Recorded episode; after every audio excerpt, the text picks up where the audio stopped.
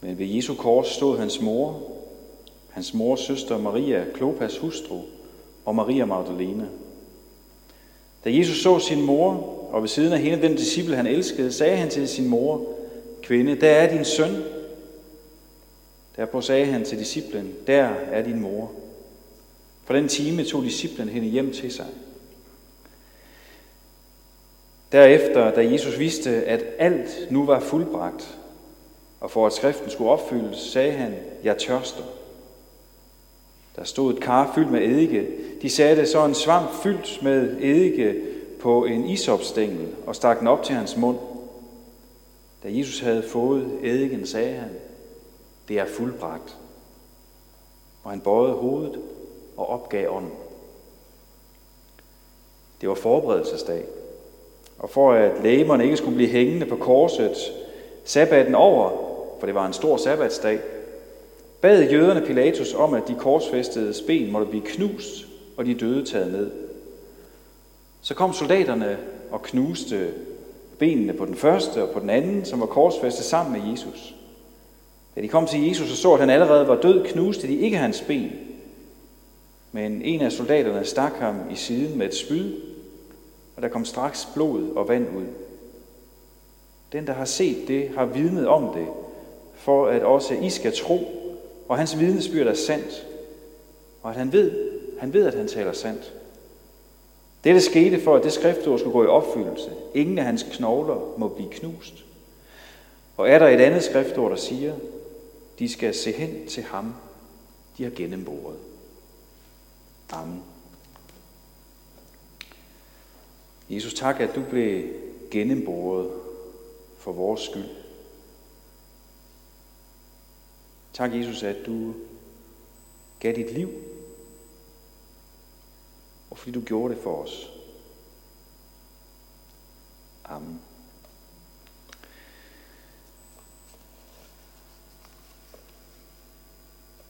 Jesu død på korset, det er noget af det allerhelligste, der findes.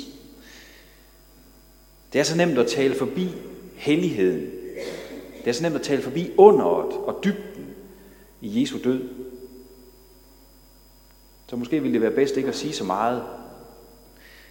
Bare være stille for underet, for mysteriet, at Guds søn dør for menneskers skyld.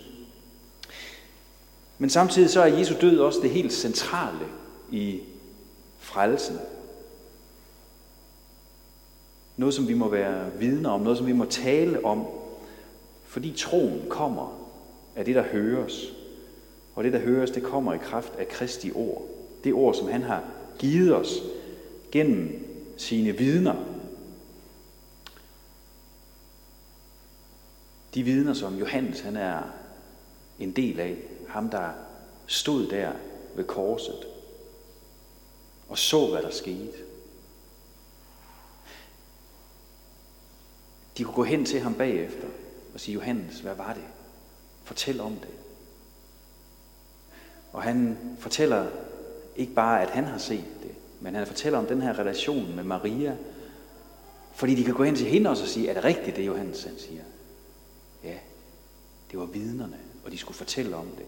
Og derfor skal vi også fortælle om Jesus og det offer, han har givet os.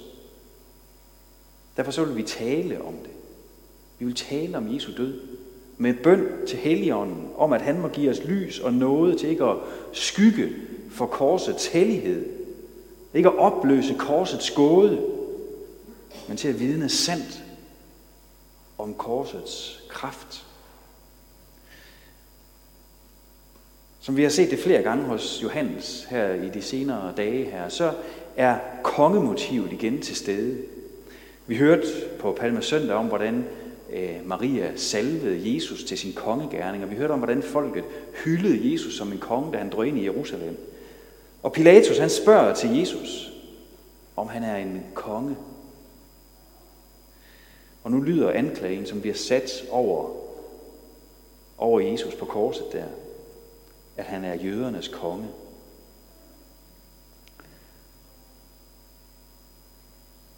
Jesus han er en konge. Hans rige er ikke af den her verden. Han er ikke en politisk konge. men det er Davids søn. Det er den konge, Gud har lovet, der nu dør for sit folk.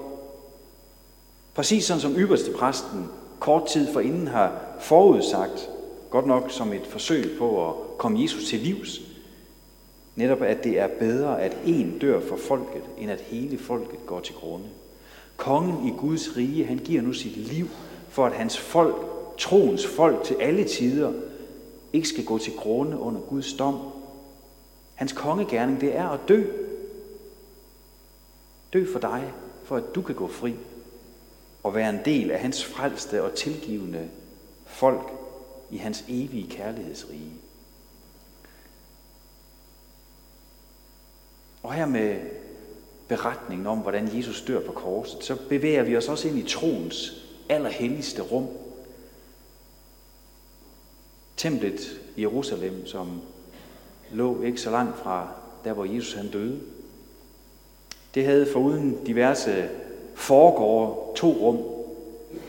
Det helligste, hvor præsterne gjorde tjeneste, og så det allerhelligste, hvor kun ypperste præsten måtte komme, og kun én gang om året. Nemlig på den store forsoningsdag, hvor han skulle bære blodet fra offerdyret, der var blevet offret for folkets synd, skulle bære det blod ind i det allerhelligste, og så stænke det på zonedækket. Det var et låg, som lå oven på pagtens ark, og dækkede tavlerne med de ti bud. Dækkede alle lovkravene fra Gud. Loven, der viser, at mennesket er en sønder, som anklager og råber, at vi er fordømte. At vi må forgå over for Gud, fordi vi ikke holder budene, fordi vi ikke følger Gud, fordi vi ikke lever op til hans krav om fuldkommen kærlighed i alle forhold. På det lå hen over den anklagende lov, der skulle blodet stænke, så det blev tydeligt, at det krævede dødsoffer for syndens skyld. Det var nu blevet slagtet, det var nu blevet bragt. Offerdyrets uskyldige blod, det var nu givet som en betaling for folkets synd. Retfærdigheden var sket fyldest, og anklageren kunne tige. Men som vi også hører i Hebræerbrevet, så kan blodet fra dyr ikke udslette menneskers synd. Og derfor så var offerdyrene i det gamle testamente, offerdyrene på forsoningsdagen og i templet, det var alt sammen et billede på ham, der skulle komme på Jesus. Og de lånte så at sige deres sonende kraft for den død, som Jesus han skulle dø mange år senere. Og det gør han nu, på den her langfredag. Nu kommer Jesus som både ypperste præst og som offer. At han er ypperste præst, det prøver Johannes måske at minde os om med den her bemærkning om, at Jesu kjortel var vævet i et stykke. Man kan jo tænke, ja, var det nødvendigt her midt i, i alt det her dybe, alt det her alvorlige, der sker, var det så, så nødvendig en bemærkning, at hans kjortel var vævet i et stykke? Det er bare fordi, at det er kun ypperste præsterne, der havde deres embedsdragt, det var sådan en kjortel, der var vævet i et stykke. Det var, det var kun ypperste præsterne, der bar sådan en klædning. Men det gjorde Jesus altså også. Fordi han er vores sande ypperste præst, der er gået ind i det allerhelligste, ind for Guds ansigt på vores vegne, for at gøre tjeneste for os. Og der var ingen anden end ham, der kunne gøre den tjeneste. Der var ingen anden end ham, der kunne gå ind i Guds nærvær, ind i det allerhelligste, fordi ingen anden er syndfri, sådan som han er. Og der, for Guds ansigt, i det allerhelligste, som vores ypperste præst, der frembærer han et offer, og det offer, det er ham selv. Det er hans eget blod, som han frembærer som offer for din synd, for din skyld, for vores manglende kærlighed, for vores svigt i hverdagen. Det frembærer Jesus sig selv og sit blod som et offer for. Alt det, der ødelægger livet for dig og for andre. Alt det, der mislykkes for dig. Alt det, der får dig til at føle dig utilstrækkelig. Alt det, som bringer skyld ind over dit liv. Alt det, der dømmer dig. Det gav Jesus sit liv for. Det frembar han sit blod for. Han betalte med sit eget blod, sådan at anklagerne mod dig må forstå. Han døde for dig, for at du skal få lov til at gå fri. Alle anklagerne, som lyder fra loven, fra de ti bud og fra Guds krav, alle syndens, eller det, det skyldbrev, som, som din synd, det har, øh, har gjort, at du har over for Gud. Al din synd, det tog han på sig, og så udslettede han det. Det gjorde han, for at vi ikke skal dø, men for at vi må få lov til at leve for Guds ansigt. At Jesu død på korset, det er et stedfortrædende offer. Det kan vi se af den måde, Johannes han beskriver det på. Der er jo mange, der, der, vil, der vil tale anderledes om Jesu død. Jamen det er, det er, det er et eksempel. Det er, den, den, det er et eksempel på kærligheden. Og, og det er det også. Og så vil mange sige, og ikke mere end det. Men sådan som evangelisterne, og sådan som Johannes beskriver det her, så forstår vi, at det er et stedfortrædende offer. Hvorfor det? Hvordan ser vi det? Det gør vi, fordi at, at Johannes han henviser til påskelammet i Ægypten. Israelitterne de skulle slagte lammet, og så skulle de smøre blodet fra det her lam på dørstolperne. Og så ville dødens engel gå dem forbi. Så ville de reddet fra dommen og fra døden, fordi at de slagtede det her lam. Lam døde i stedet for dem. Ligesom de brugte isop til at smøre blodet på dørstolperne. Sådan får Jesus nu ragt isop, døbet i eddike. Ligesom lammet ved udvandringen i Ægypten døde i stedet for folket, sådan dør Jesus nu i stedet for os. Og påsken, det som, det som jøderne er på vej til at skulle fejre nu den her dag, hvor Jesus han bliver korsfæstet. Påsken er netop den her fejring af udgangen af Ægypten. Det er fejringen af redningen ved lammets blod. Da Jesus han indstiftede nadvånd, der gjorde han det selv klart, at han er det nye påskelam. Han er det lam, Guds lam, der blev slagtet for at give liv til os. Og her fredag, dagen før øh, sabbaten, den store sabbat i påskeugen der, der var man i gang med at slagte påskelammene i templet, netop på det tidspunkt, hvor Jesus han bliver korsfæstet. Slagtningen den skulle være færdig før solnedgang. Og han, som bærer verdens synd, Guds sande lam, han dør netop på det tidspunkt. Det er ham, som Johannes, Johannes Døberen, han vidnede om i begyndelsen af det her evangelium, da han pegede og sagde, der er Guds lam, som bærer verdens synd. Så Jesu død på korset, det bliver tydeligt fremstillet som et stedfortrædende offer. Han dør i stedet for nogen, og de nogen, det er dig og mig, det er alle syndere i den her verden. For at de korsfæstede ikke skulle hænge natten over til sabbatsdagen, så slog soldaterne dem ihjel ved at knuse deres knogler. Men ikke på Jesus, for han var død. Og det skriftord, der henvises til, hvor der står, at, at det skriftord, går, der går i opfyldelse, at ingen af hans knogler må blive knust, det er ikke sådan et typisk messiansk øh, profetord om den messias, der skal komme. Det er faktisk, det henviser faktisk lige præcis til 2. Mosebog kapitel 12, hvor der står om påskelam, som Israels folk skulle slagte. Der står nemlig om det her påskelam, at det måtte ikke få knust benene. De måtte ikke knuse benene på det lam her. Johannes viser på den her måde også, at Jesus han netop er det sande påskelam, Guds offerdyr, der dør i stedet for folket.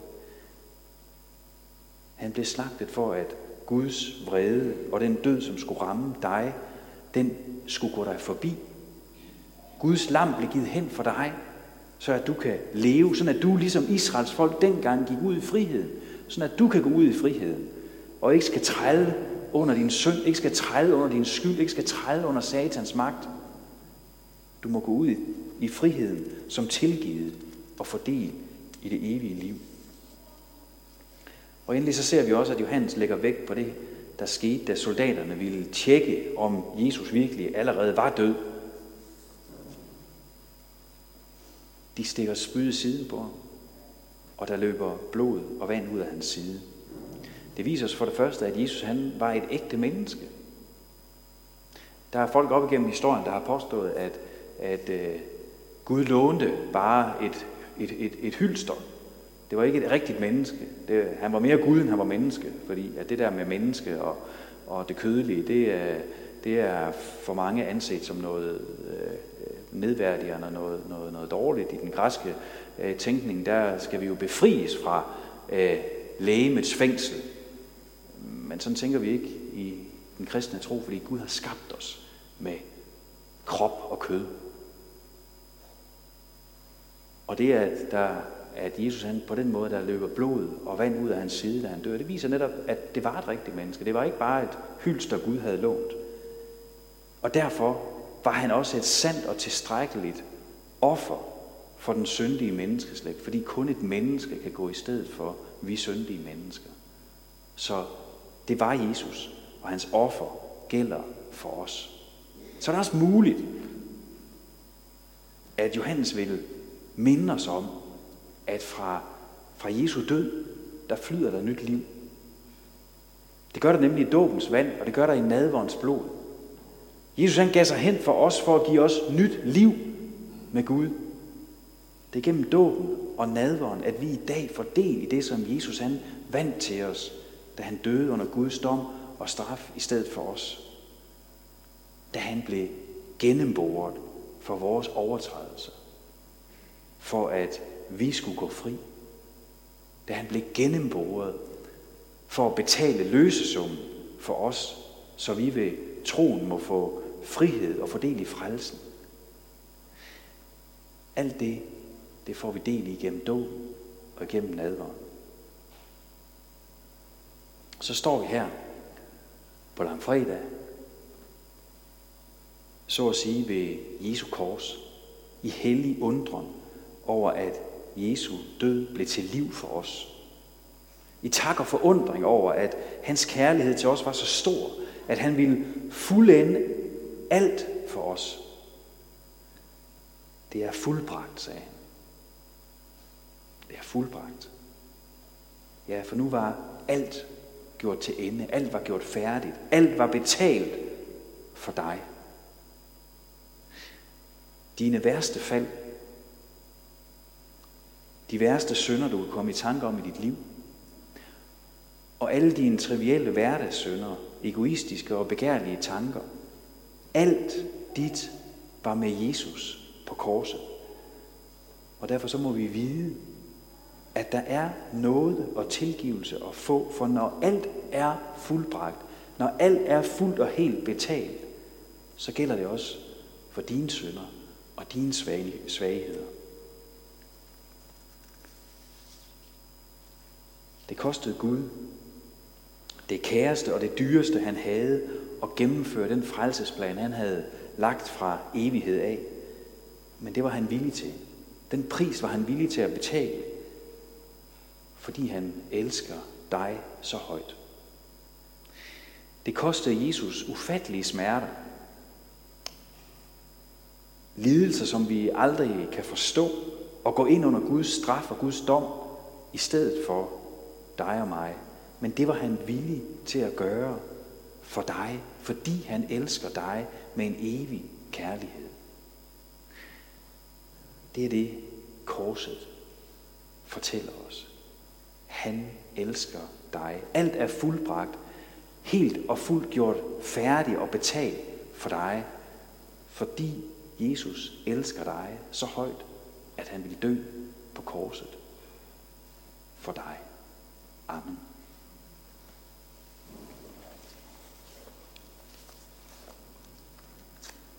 Jesus, vi takker dig for din kærlighed.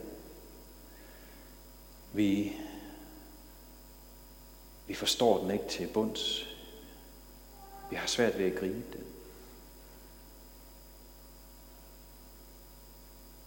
Og mange gange så så vender vi ryggen til den. Men Jesus viser os igen dit kors, hvor du døde. Ikke kun for at give et kærlighedens eksempel i den her verden, ikke kun for at vise, at du var etisk overlegen, men det kors, hvor du bragte dig selv som et offer, som betaling for al min synd. Her viser os igen dit kors, og lad os forundres, Herre, over, hvad du er villig til at give, hvor høj en pris du er villig til at betale, fordi du elsker os. Amen.